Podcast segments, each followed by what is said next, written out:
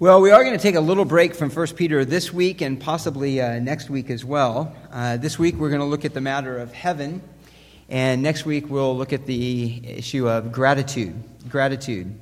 Uh, it'll be following Thanksgiving, but that'll be fresh on our mind, uh, so we'll consider what it means, particularly from a Christian perspective, uh, to be thankful, to be a grateful people in all of life.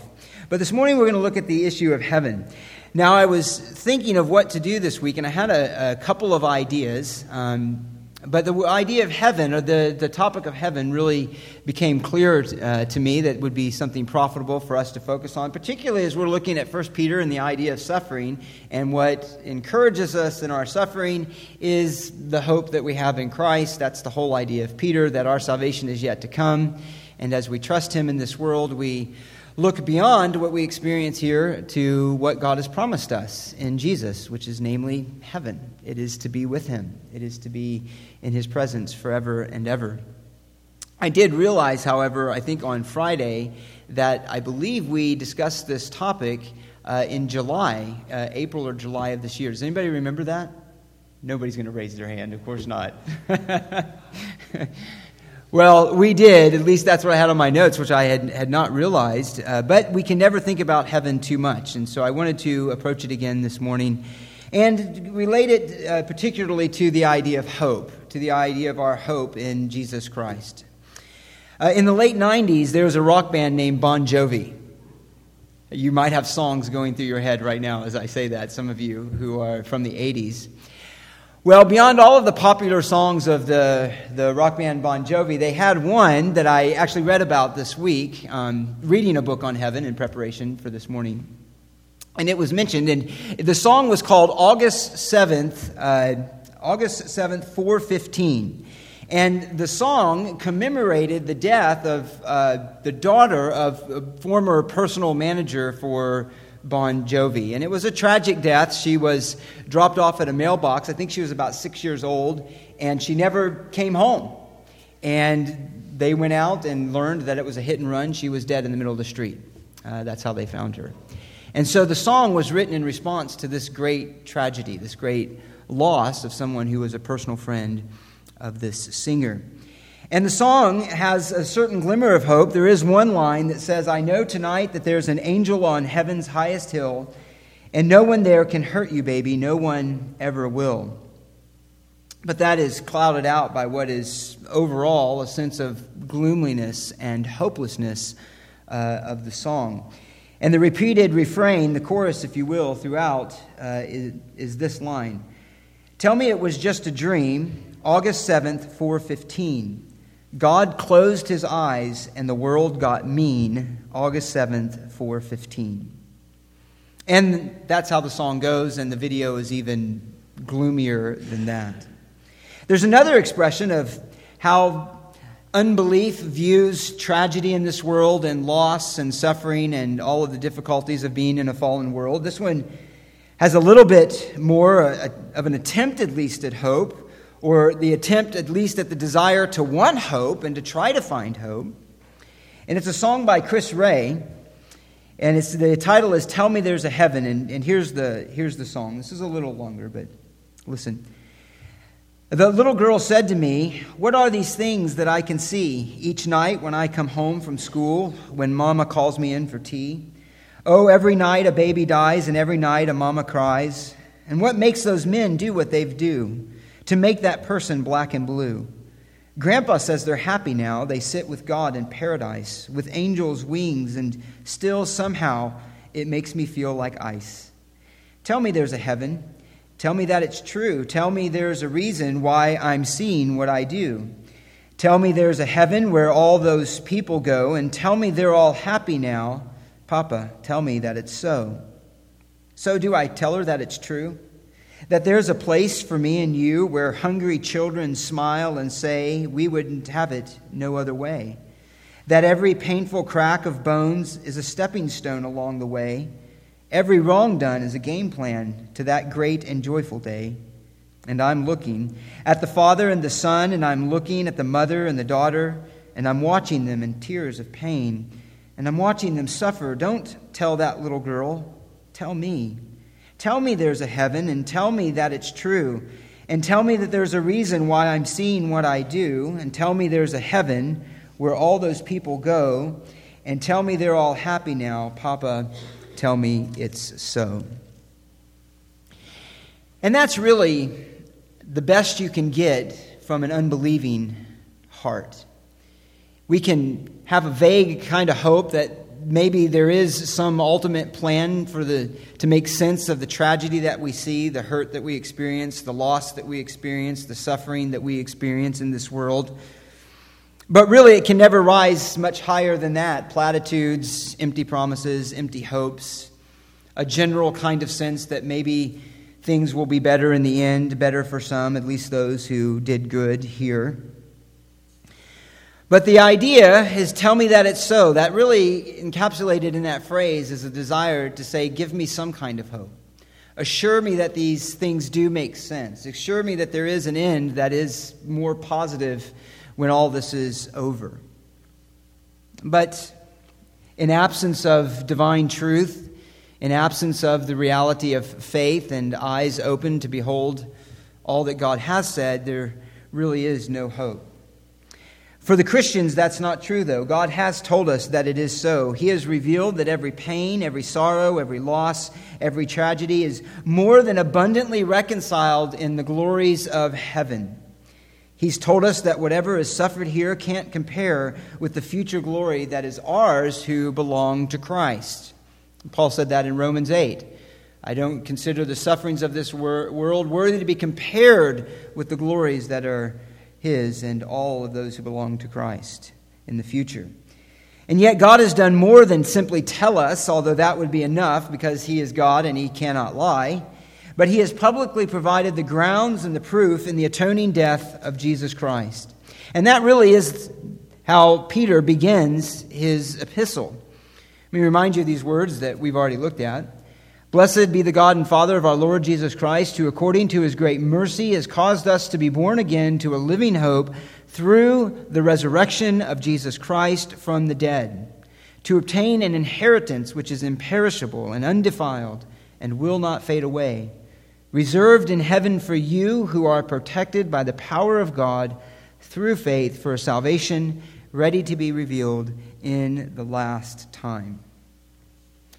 So we're not hopeless. We have, in fact, as believers, a hope which cannot be shaken, it cannot be taken away, a hope that is pure, a hope that is guaranteed, a hope that is certain, and a hope that is grounded in the death and the resurrection of Jesus Christ from the dead. That's a hope that we have, and that's a hope that we offer to the hopeless and to the hurting who do not yet know Jesus Christ. Now, I want to look this morning then at five truths about heaven that should fill our heart with hope and that should encourage us to holiness. The very things that Peter is encouraging us to in this epistle, which is consistent with all of Scripture.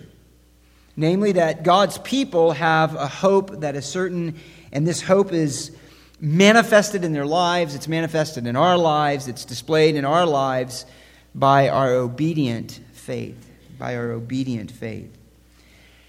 Now, I have far more here than we'll be able to get to this morning, but I do want to complete it in one message, so we'll skip along as we go, and on a few of these, we'll just kind of hit the highlights and get a big picture, a survey, if you will. Uh, things more to whet our appetite than to exhaust in our tracing it through Scripture for the hope that we have in Christ. Here are the five things that we'll look at. Heaven is a real place, number one where God uniquely manifests himself. Second, that heaven is about the glory of God. Third is that heaven will be a uniting of God's presence with the physical universe. Four, that heaven is a place of indescribable wonder. And finally, five, that heaven should affect the way we live. And I'll repeat these as we go through. First, heaven is a real place where God uniquely manifests himself. Heaven is a real place. So, in other words, heaven is not simply a concept. It's not just a general idea. It's not a vague sort of promise or place that will end up in the future, that things will be better. It is a real place where real people are, where real angels are, where God's presence is really manifest, where those who have gone before us are really enjoying his presence even now. It is a real place. It is a real place. Now, the term heaven, of course, is used in a, two, two primary ways in Scripture. In the, the Hebrew and the Greek word, both referring really to the same ideas and are used in the same way. One is the observable creation, so God created the heavens and the earth, and that simply refers to the physical creation, the, the sky, if you will, and that's divided up into two parts on day on the days, uh, the opening days of creation. There is in day four and five of creation a distinction between the two parts of the expanse. It's called the firmament in some translations. On day four, he places the stars and the moon and all other celestial bodies in space. And there's one idea of that physical creation just the, the space that we see, the space that is out there, the space where the stars and the moon and the sun and the galaxies and all of that stuff is. And then on day five, he places birds in the immediate atmosphere above the land, which is also called heavens. So, heavens refers to that sort of atmosphere that we can see where the part below which we live, where birds are, and so on and so forth. And then heavens is that part of the outer space where the stars and, and those kind of things. That's the, the physical creation. Jesus, in a similar way, said, Heaven and earth will pass away. And again, he's just saying there is this physical part in this reality of heaven that we currently know that has a temporary existence. So, heaven can simply refer to all of the created universe. But most commonly, when it refers to heaven, Scripture, it is to speak of that place where God uniquely dwells, where his presence is uniquely manifested. Deuteronomy 26:15 says, "Of God, look down from your holy habitation from heaven and bless your people." Isaiah 63:15 says, "Look down from heaven and see from your holy and glorious habitation." Isaiah 15, 57, 15 says, For thus says the high and exalted one who lives forever, whose name is holy, I dwell on a high and a holy place. And many other references that simply speak of this place where God's glory, where his power, where his majesty is uniquely residing to be gazed upon by those who are there. In the Old Testament, God's presence and glory were displayed in the temple, and that's what was reflected in the psalm this morning. One of the great truths of God entering into covenant with the nation of Israel is that he will dwell among his people. That's the glory of the old covenant. He will dwell among his people. And he will be their God. And the way that he uniquely dwelled among his people was in the tabernacle and later in the temple. And at the inauguration of both of these places, God filled them with his glory, with a manifestation of his presence. And it was such a glory that in Exodus 40, when it happened at the end of that book, that Moses was told not even he could go inside of the temple because he was not worthy to do so. And in the same way, when the temple was made the, by the hand of Solomon in 1 Kings 8 11, God's glory filled the temple. It filled the temple. So God's presence was often associated with the temple. And the temple was, in essence, in, in, a, in a symbolic kind of way, heaven on earth. It was a reduplication of the fellowship that we that man enjoyed with God in the garden. And yet it wasn't the completion, it was an anticipation of something even greater. But it was a place where God's presence uniquely dwelled. Jonah, from the belly of a great fish in deep distress, says, While I was Fainting away, I remembered the Lord, and my prayer came to you in your holy temple. And the idea there is that the temple could be spoken of as synonymous with the presence of God. However, they certainly did not enclose completely the idea of God's presence in a physical building. So clear to God's people, though they, the temple could be synonymous with God's presence, is it wasn't the fullness of his presence. Isaiah 66, 1 through 2, the prophet, God says this through the prophet Heaven is my throne, and the earth is my footstool. Where then is a house you could build for me? And where is a place that I may rest? For my hand made all these things. Thus all these things came into being. And again, Solomon, at the dedication of the temple, said, Heaven and the heaven of heavens cannot contain you. So God's presence was localized in one sense in the temple, and yet it was never completely encapsulated there, confined, if you will, to a place. That's the idea of idolatry. That's the idea of paganism. Know, God's presence is transcendent, it is infinite. We refer to that sometimes as God's omnipresence, which is simply to say that God is everywhere at all times in the fullness of his being. God is not more in one place than he is in another place. He's not more present in church than he is to the uttermost part of the universe and what is outside of the universe, which is God himself. The opposite of that is, is, is what's called pantheism, which says that God is a part of his universe, that there's a unity between the physical and the spiritual. But that is not who God is. He is infinite in his being, and yet he uniquely manifests himself in certain places. And the place where that is most gloriously seen, and the place, the climax of that, is what is called in Scripture heaven. Heaven. So the psalmist says in Psalm 73 25, Whom have I in heaven but you, and besides you I desire nothing on earth. Now, this is played out in many ways throughout Scripture. And, and again, God's presence and his person is often associated with heaven. And so Jesus speaks of the, the kingdom of heaven, which is the kingdom of God to say heaven and God is the same. Where heaven is, is where God is. The prodigal confesses in Luke 15 that he sinned against heaven, again, which is to say, I've sinned against God. I've sinned against that place where God uniquely is, where he uniquely rules, where he is uniquely aware of my sin and with whom I need to be reconciled. God speaks from heaven. We see that in the Gospels. Even we, as Christians, pray to what? Pray to our Father who is in heaven. That's the Lord's Prayer, the model for us. And so this could go on and on. Christ came from heaven, He is the bread which came down from heaven. Paul got a glimpse of that heaven, didn't he, in 2 Corinthians? Do you remember that?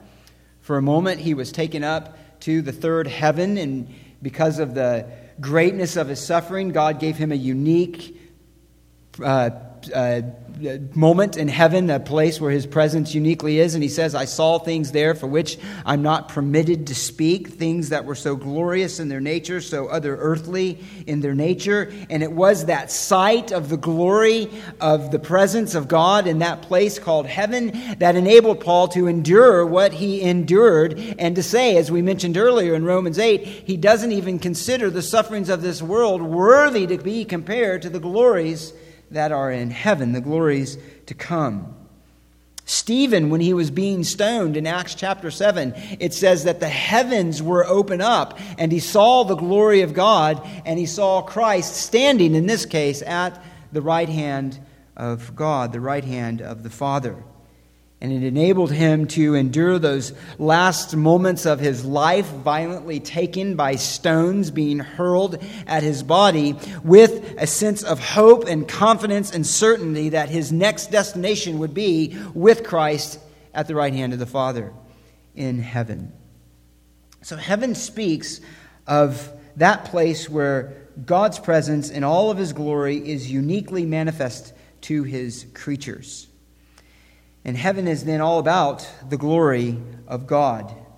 The centerpiece of heaven is not redeemed man. And the centerpiece of heaven is not angels. The centerpiece of heaven is the glory of the triune God, Father, Son, and Holy Spirit. And that's why heaven is the Christian's longing. That's why the temple was the longing earthly, uh, earthly longing of the psalmist. But ultimately, it was, as the psalmist in Psalm 73, not merely the earthly temple, but it is in heaven to be with him. He longed for that, and that's what enabled him to endure the, the ironies and the complexities of this world, at least in Psalm 73, of seeing the wicked prosper and the righteous suffer. Paul said the similar thing in Philippians 1:23. He said that I desire to depart and to be with Christ, for that is very much better. Languishing in a prison, suffering all that he did for the gospel's sake, he knew that he had service here, service in which he was sustained because of his hope of being with Christ in heaven, but he knew, even though he would stay here, his heart really wasn't here. It wasn't on this earth. It was to be with Christ. It was to be with Christ. So God's glory is uniquely manifest in heaven. Heaven is the place where the Christian heart longs to be. It longs to be with Him, it longs to be in His presence. And one of the surest ways to expose the spirituality of a person's heart, either spiritual maturity or spiritual reality, uh, in essence, is to hear what their view of heaven is. And of course, in a, in a secular sense, in a worldly sense, heaven is used to be what? It's a place where somebody's happy I know they're happy up in heaven now. They're, they're probably doing the things that they love to do here on earth. They're in a better place, and so on and so forth. But heaven, for the Christian, is all about being in the presence of God, being with Him for whom our hearts long for. It's impossible for an unbeliever to have this desire to be in heaven. But for the regenerate believer, it is our driving passion. It is our driving passion. Let me note this then. Heaven will be a uniting of God's presence with the physical universe. Heaven will be a uniting of God's presence for the physical universe. Let me put a footnote in here. When we speak of heaven, heaven is really a broad concept. In fact, heaven, in terms of the ultimate destination of believers, isn't, isn't referred to as heaven. It's referred to as what, do you think? The new heavens and the new earth the new heavens and the new earth. That's, that's the ultimate destination of our salvation. It isn't wrong, of course, that's and scripture speaks about now where believers go when they die to heaven, to this third heaven, to this place where Christ is now. But even that isn't our ultimate state.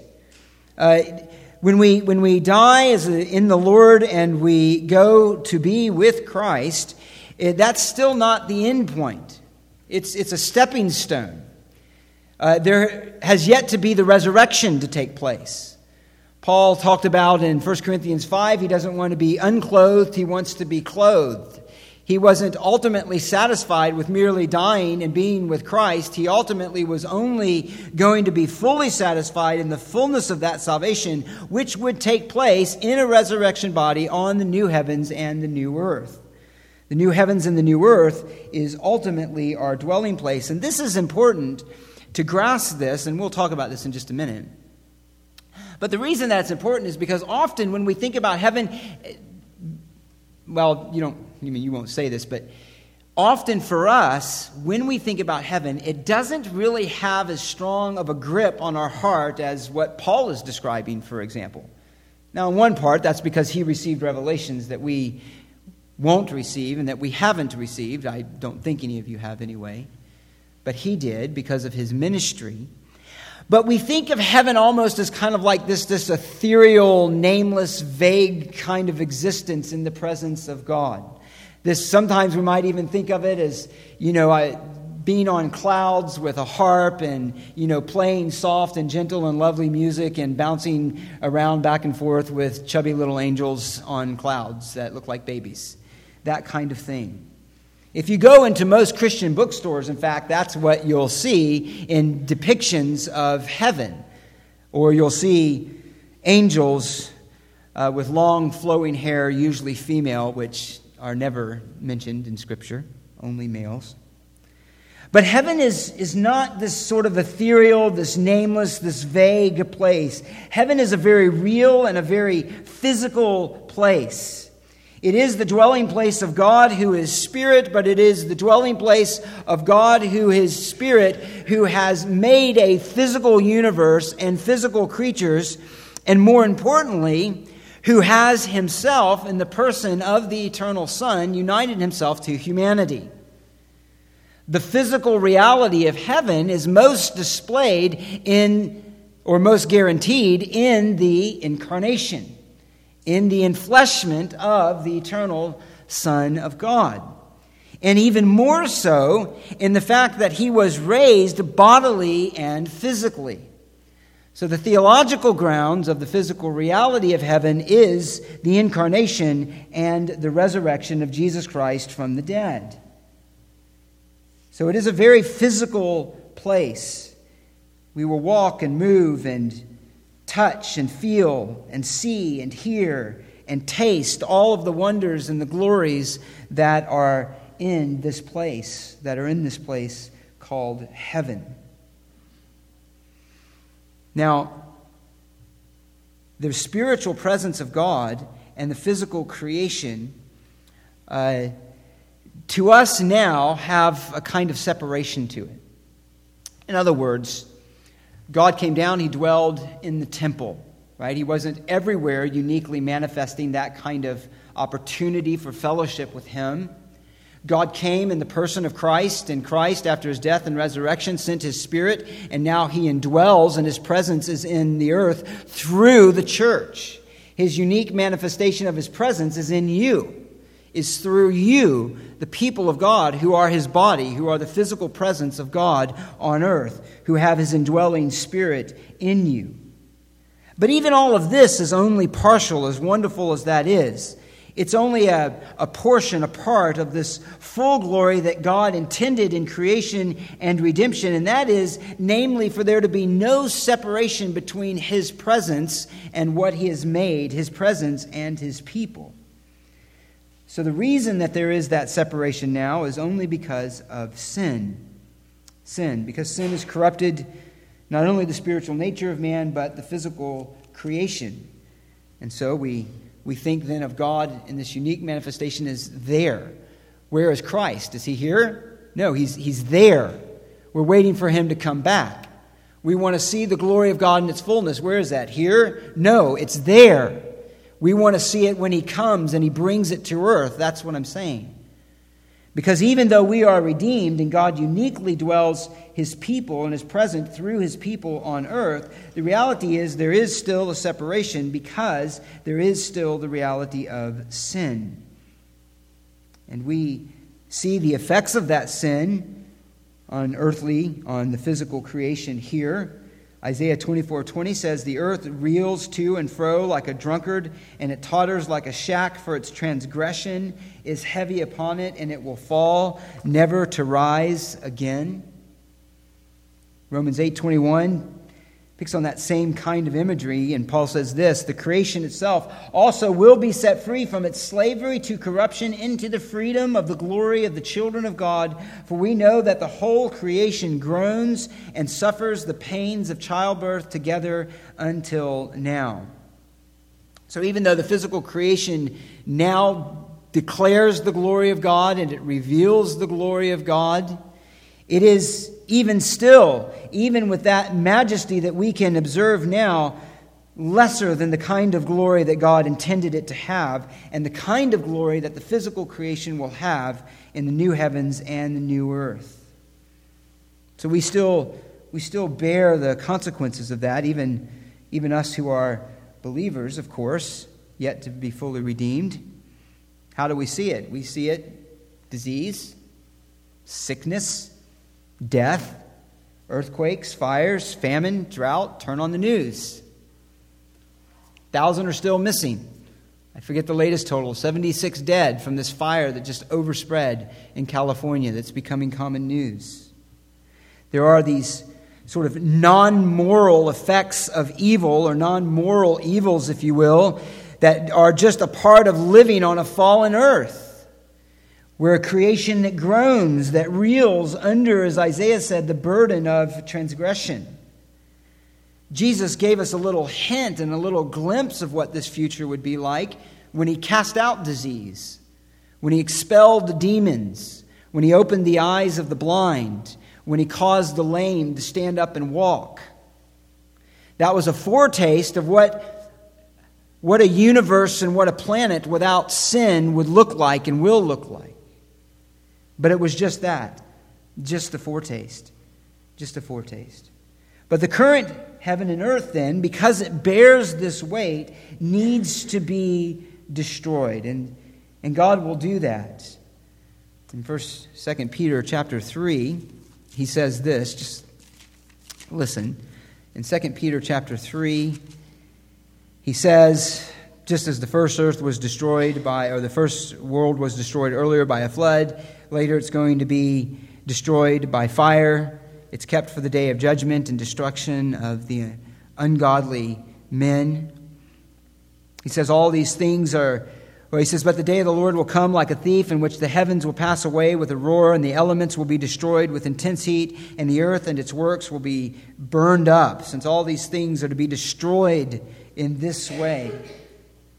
So, this physical earth as it is now, under the burden and the weight of sin, can't be the receptacle for the dwelling place of God in all of its fullness. Why? Because there's still sin. This earth must be destroyed, and it will be destroyed. Now, there's a question here on this coming destruction of whether God's going to just rejuvenate and renew this present earth or utterly destroy it and create a new one. There's biblical support for both positions. In either case, the world as we know it, however God is going to do it, is going to be destroyed and it is going to be ruined, and sin will be eradicated from it. And so, this, this time is coming where God is going to prepare the earth by destroying sin and making it ready for His presence to come and be reunited with His people, where there is no longer any separation. So, revelation between the physical and the, the full presence of God. Revelation 21 3 says, Behold, the tabernacle of God is among men, and he will dwell among them, and they shall be his people, and God himself will be among them. 21 22 of Revelation says, And I saw no temple in it in the New Jerusalem, for the Lord God the Almighty and the Lamb are its temple, and the city has no need of the sun or of the moon to shine on it, for the glory of God has illumined it, and its lamp is the Lamb. And so, part of our longing for heaven is to be not separate from earth, as it were, not separate from a physical creation, but to have these things brought together as God intended.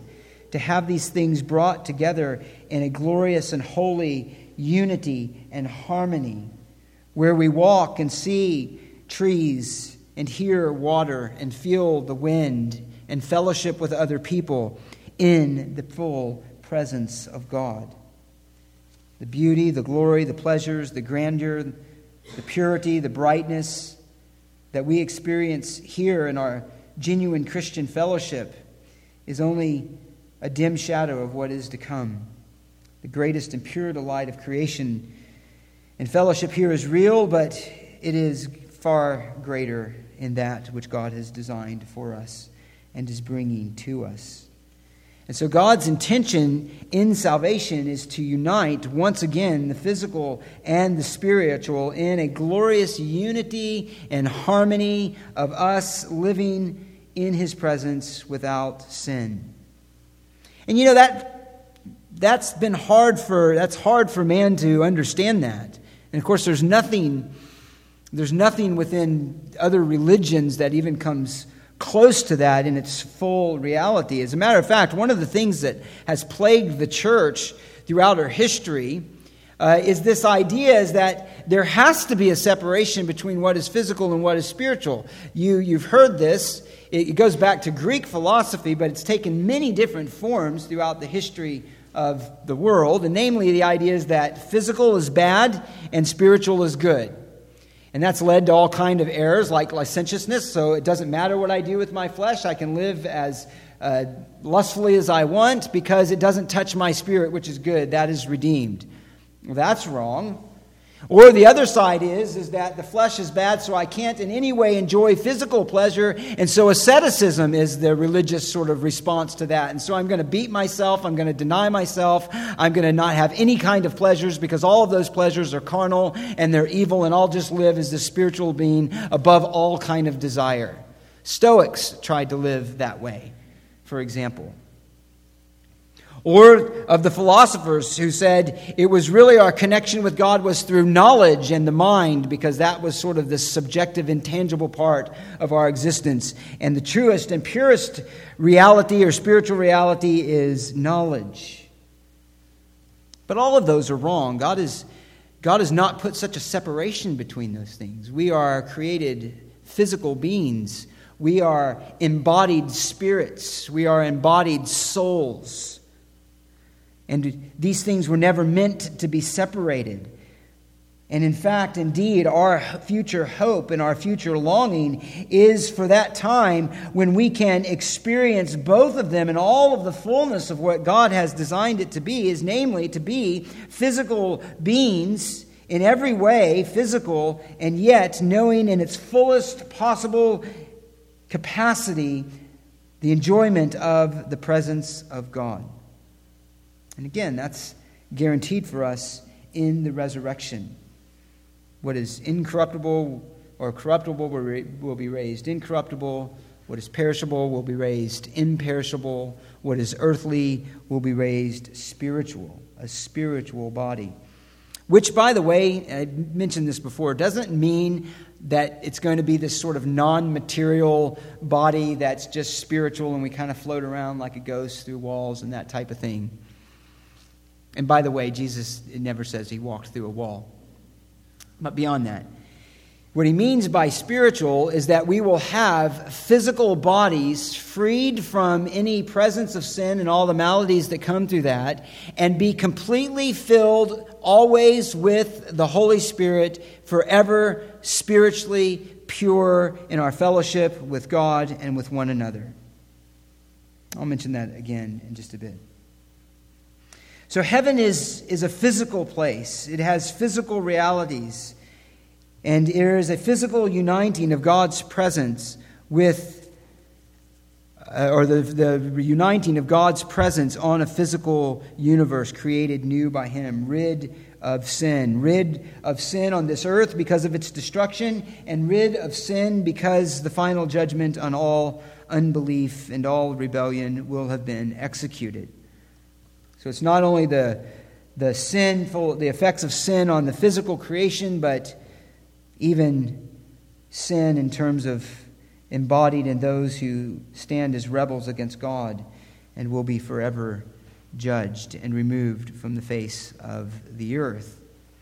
And the glory is, for us, though, for those who are in heaven, when there is this uniting of the spiritual and the physical in this final reality of the promise of the resurrection and the new heavens and the new earth is this is that unlike Adam who was created without sin and could sin we who are there who are forever united with Christ will never be able to sin and never be able to lose that perfect state of felicity and joy and delight.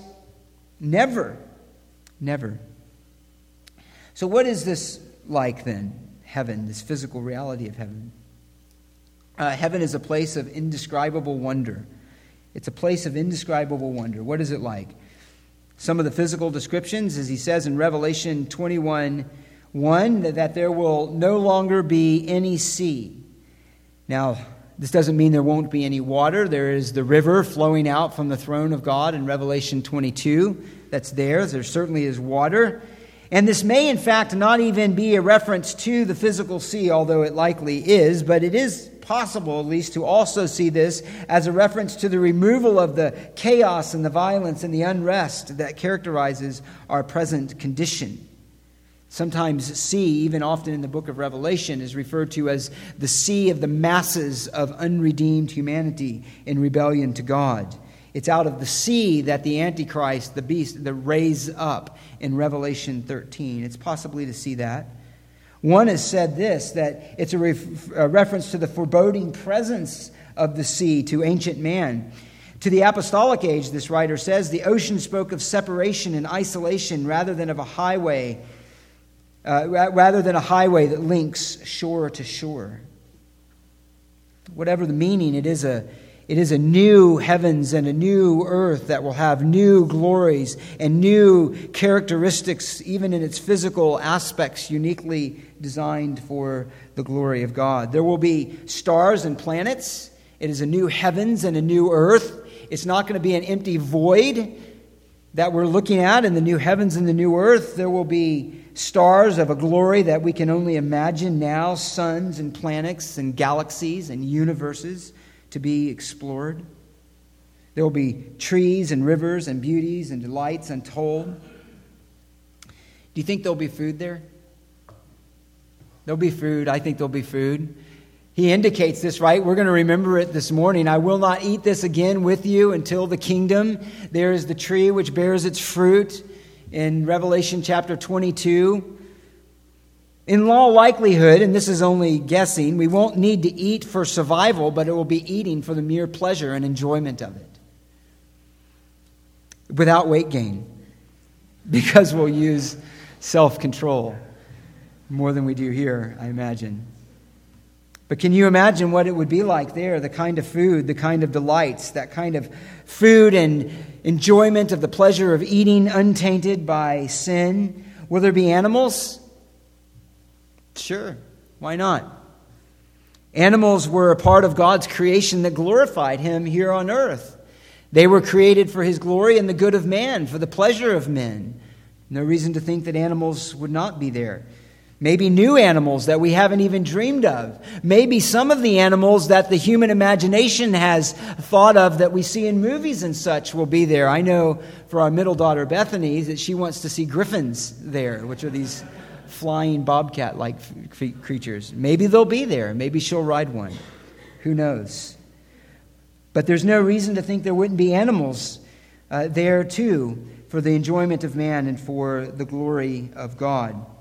There will be the new Jerusalem that he tells us about, and that's a very physical description in Revelation. It's a city of unimaginable size and glory. Now, when he speaks of the new Jerusalem, uh, it, we sometimes think it's massive in its dimensions. It's about 1,500 miles high and wide and so forth. It's a big cube. And we somehow think of that as like being this, uh, the sum total of heaven, like we're going to just live out eternity within this 1,500 miles, you know, something smaller than the planet Earth. But that's not at all what he says. It's the city that he describes as nations bringing their glory into, as gates that will never be shut, which include travel in and out of this great and glorious city. It is a, it is a place of unimaginable glory, precious jewels, translucent gold, so that the glory of God may shine ever more perfectly in all of its parts. It's described, of course, as a place of holiness, of love, of worship, and communion. It's a place where God's will is perfectly done, which is to say, then, that it is a place of perfect love. It is a place of perfect love. Uh, Jonathan Edwards put it this way in a sermon. Actually, the sermon was entitled uh, Heaven, a World of Love. One part of it says this Heaven is a part of the creation which God has built for this end, to be the place of his glorious presence. And it is the, his abode forever. Here he will dwell and gloriously manifest himself to eternity, and this renders heaven a world of love. For God is the fountain of love, as the sun is the fountain of light. And therefore, the glorious presence of God in heaven fills heaven with love, as the sun placed in the midst of the hemisphere in a clear day fills the world with light. Isn't that a wonderful picture? It's a place of love because God is love. Because the summation of all of God's will to man is to love the Lord your God with all your heart, soul, mind, and strength, and to love your neighbor as yourself. And that will will be perfectly done. That's what we pray for in the Lord's Prayer that your will be done on earth as it is in heaven. To do the will of God perfectly is to dwell and to in an environment of perfect love. Of perfect love. Romans 8:32 What can separate us from the love of God in Christ Jesus? Ephesians 2 7, it says that he might, the end of heaven, or the end of, or heaven for all of the saints is that he might show the surpassing riches of his grace and kindness toward us in Christ Jesus. Our goal here, according to Paul in Ephesians 3:18, is that we may be able to comprehend with all of the saints what is the breadth and length and height and depth and to know the love of Christ which surpasses knowledge, that you may be filled up to all the fullness of God? You will be able to comprehend in all of its fullness, though in an ever increasing comprehension, all of the glories of God's love for us who belong to Him in Christ Jesus. And we will forever know the fullness of that love and express that love to God and to one another. And it is, in fact, that perfection of love that makes it a pure and sinless environment. Listen to what one author said. Uh, this is from the book I read this week. He says, Jesus didn't sin because he couldn't sin, and he couldn't sin because he didn't want to sin, and he didn't want to sin because his entire being was directed to the love of God. In the resurrection, we can't sin because we won't want to sin. In other words, even the internal conflict, there won't even be for those who are in heaven that struggled, obedient decision to not sin and choose righteousness because there will be nothing in us to even desire to sin. And everything in heaven will be perfectly suited to our delight and our pleasure as an expression of our holy love to God and to one another. And it's the love so sin isn't even a possibility. It's no more, get this, it's no more a possibility for us to even desire sin than it would have been for the Son of God Himself in flesh. We can be no more tempted with sin than God Himself could be tempted with sin. Because we are united to Christ and we have a fullness of His life in us that removes every ounce of desire for sin, not even the temptation. Can you imagine that? Do you realize that you in your life, even the most mature and godly saint here, who would that be? Go ahead and raise your hand. we want to use it. Okay. Even the most mature and godly, think of the Apostle Paul. Nobody, I don't think any of us would say we're even halfway to where he was. That's generous. But even Paul never lived a moment of his life, not even one second on this earth, if you thought of it, out of the presence of sin. Not even one moment, and he was the most godly. Whereas in heaven, we who are there will be totally, totally free from even the presence of sin. The very thought of sin won't even enter our mind. We will perfectly do and desire to do and only desire to do the will of God always at all times. We will love God without fail and we will love one another without fail. It's glorious. It's wonderful. 1 Corinthians 13 now now but now faith, hope, love abide these three, but the greatest of these is what? Is love. Is love. A place of perfect joy Romans 14, 16, the kingdom of heaven is righteousness and peace and joy in the Holy Spirit. The fruit of the Spirit is love, joy, peace, patience, kindness, goodness, faithfulness, gentleness, self control. There will be a fullness of the Spirit without end, again, a spiritual body, completely filled and dominated and under control of the presence of the Holy Spirit in us. That will be what heaven is like an unending experience of the delight of being in the presence of God. What will we do? We'll worship, of course.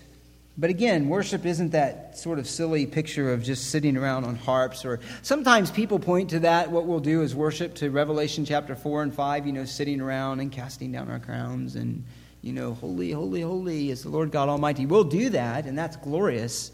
That is a part of it. But that's not that's not the fullness of what worship is. Worship isn't just singing praise songs on Sunday morning or humming them under your breath. Worship isn't just reading your Bible. Worship isn't even those close times of intimacy and prayer. that none of those things fully encapsulates worship. Those things are part of worship, those things are included in worship, but those things do not embody the fullness of what worship is. What is worship? Worship is the whole life response to all of who God is and all of what He has done. It's the wholehearted response of overflowing gratitude, joyful obedience, delighted fellowship, and sweet enjoyments of Him in all things. Worship is a whole life experience caught up into the glories and the wonders of God, so that whether you eat or drink, you worship. Whether you serve, you worship. When you sing, you worship. When you walk down the road, you worship. When you do your work, you worship. And so the idea of limiting that to some kind of activity of just almost in a mantra sitting around a throne is not the idea. Worship is so much more glorious than that. It's so much more wonderful, so much more God glorifying than that. We worship God when we enjoy God. That's the chief end of man. We worship God when we delight in His good gifts and give Him praise. We worship God when we delight in the joys and the fruits of a godly marriage, in godly friendships, in acts of service and love. All of those things are a part of worship. When we enjoy a good steak dinner and passing our tomatoes on to someone else at the table. And all of these things we worship God. And so, understanding this sort of connection between the resurrection and between creation and between redemption doesn't diminish the glories of God. It makes it more real and it makes it more wonderful. So, it's not. It is a full, whole life experience in all of its details and all of its wonders and all of its parts of enjoying and delighting in God and in one another. Of course, there'll be singing and making melody in our hearts and other things. Revelation 22 says that we'll serve God, that we'll serve Him. It involves work. That might be hard for you to imagine, but work is, is a part of God's good creation, being active and being productive. And that idea even includes rewards. One is, I think, captured this well when he said this. It's surely, speaking of rewards, it is surely intimacy with God. It is responsibilities in which we shall prove and reveal our intimacy with God, and it is to glorify God more abundantly in the life to come than here and fallen life on earth. Heavenly rewards must, it would seem to me, and I would agree, include an increased opportunity to glorify God through acts of joyful service. We'll serve Him our reward here is to serve Him. Our reward in heaven for that service is to serve Him more in joyous, glad service and obedient service. I just pray for my own heart and yours that I could capture the reality of that. How much more obedient would we be? We'll rule with Christ, we'll grow in the knowledge of God, so many other things to consider. But it is, let me just end with this thought before we come to the table. It is our understanding of heaven. It is our understanding of heaven as that place where God uniquely is, where Christ is. That place of heaven that is a very feel, uh, physical and real place in which we will know all the delights of His presence without sin, ultimately in a resurrected body, to live in His presence with all of the holy angels and all of the redeemed of all time forever in joyful fellowship with the Father and the Son and the Holy Spirit and one another that place where there will be no sin, where the, everything there will be perfectly suited to the glory of God and our delights and our pleasures in Him. An endless place of discovery and wonder and enjoyment and growth. That's, that's what it is. And if we understand that, it, it should increase our holiness in this world. It should increase our holiness in this world. So as we set our minds on the things above where Christ is, we purify ourselves. As John 1 John 3 says, we purify ourselves even as he is pure. Even as he is pure. And it should be our passionate pursuit. C.S. Lewis noted this. Uh, one notes that uh, in C.S. Lewis, uh, Chronicles of Narnia, on the voyage of the Dawn Treader, if you've seen the movie or read the books, um, we've done both many times in our family, you have this beloved character named Reepicheep. It's a little valiant mouse, uh, but who is such dignity and honor. He's a very noble character, the most noble character, really, in all of the Chronicles of Narnia. And in the Dawn Treader, this mouse, Reepicheep, has this passion to reach Aslan's land. And if you're familiar again with Chronicles of Narnia, Aslan is like a symbol of Christ. And Aslan's land then would be heaven. It would be this, this place where Aslan is, the place where uh, no one else uh, has gone. It's a place different, it's other than, it's the longing of the hearts of the people who are, in this case, in Narnia, in this land called Narnia. This author says a glimpse of how life might be lived when the new heavens and the new earth are in view, speaking of Reepicheep. Lewis knows what all saints throughout history knew. It is those who care most for the next world who do the most for this world. And then illustrating that through Reepicheep's determination, he reminds us of these words of this valiant figure. He's, and he's talking here about his determination to reach Aslan's lands. He says this My own plans are made. While I can, I sail east in the dawn treader. When she fails me, I paddle east in my coracle. When she sinks, I shall swim east with my four paws. And when I can swim no longer, if I have not reached Aslan's country or shot over the edge of the world in some vast cataract, I shall sink with my nose to the sunrise. That was his determination to reach this place where Aslan was, Aslan's world. And so it is, and it should be for us to reach that place that Christ has purchased with us for every believer with his own blood and prepared for us every promise and every blessing of redemption in his presence, where we will stand before him blameless with great joy forever, covered in his righteousness and his life.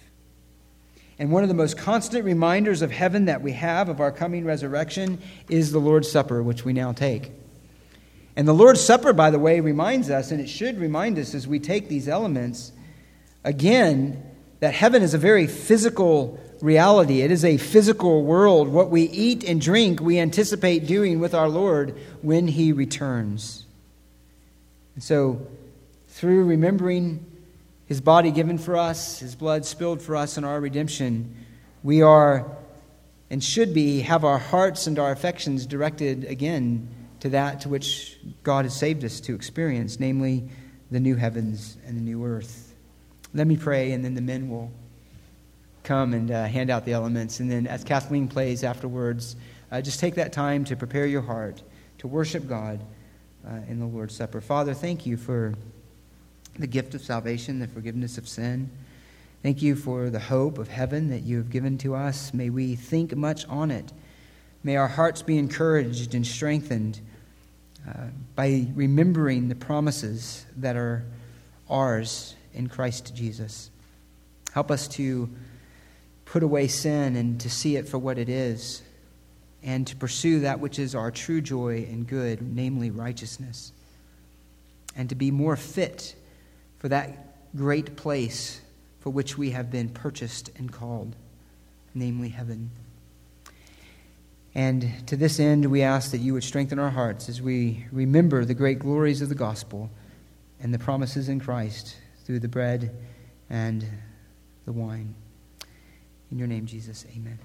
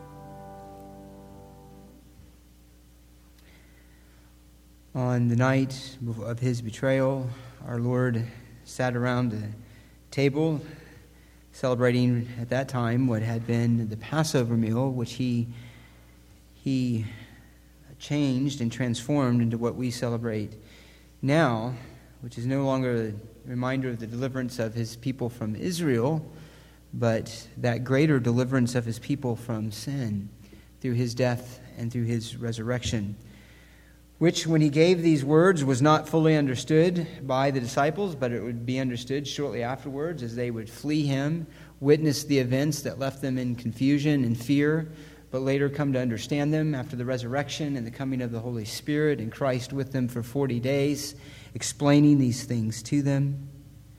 We have the advantage of looking back and knowing the full glory of the promise and of the full wisdom and kind and gentle graciousness of our Savior, to give to them the tradition that we now hold some 2,000 years later.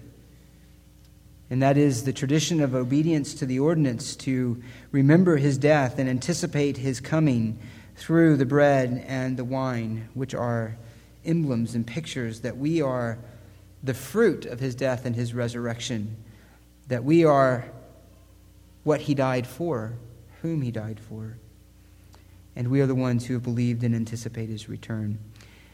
So, in instituting this with his disciples on the first celebration of the Lord's Supper, Matthew tells us that while they were eating, Jesus took some bread, and after blessing, he broke it and gave it to the disciples, and he said, Take, eat, this is my body. Let's do together.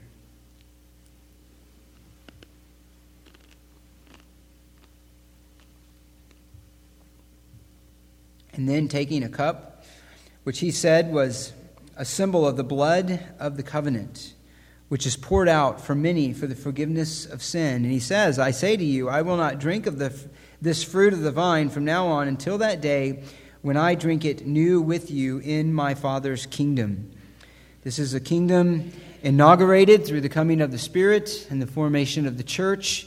It is a kingdom that is being built now that Christ is building as he calls his own to himself, to faith and repentance in the Son.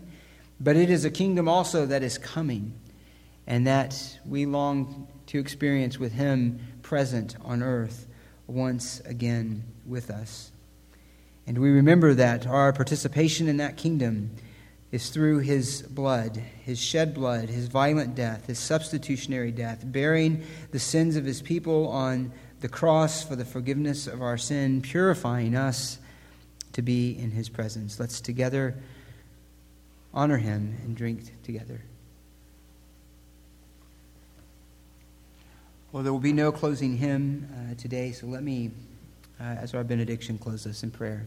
Father, thank you for the great gift of your Son and our Lord Jesus Christ. Thank you for your obedience to the Father and that divine will to come and take on humanity, to live as our substitute, to die as our substitute, to bear on the cross our sin, the sin of all who have trusted in you, to rise from the dead for our life, to send your Holy Spirit as the seal and the guarantee and the promise of the promise that we have in you.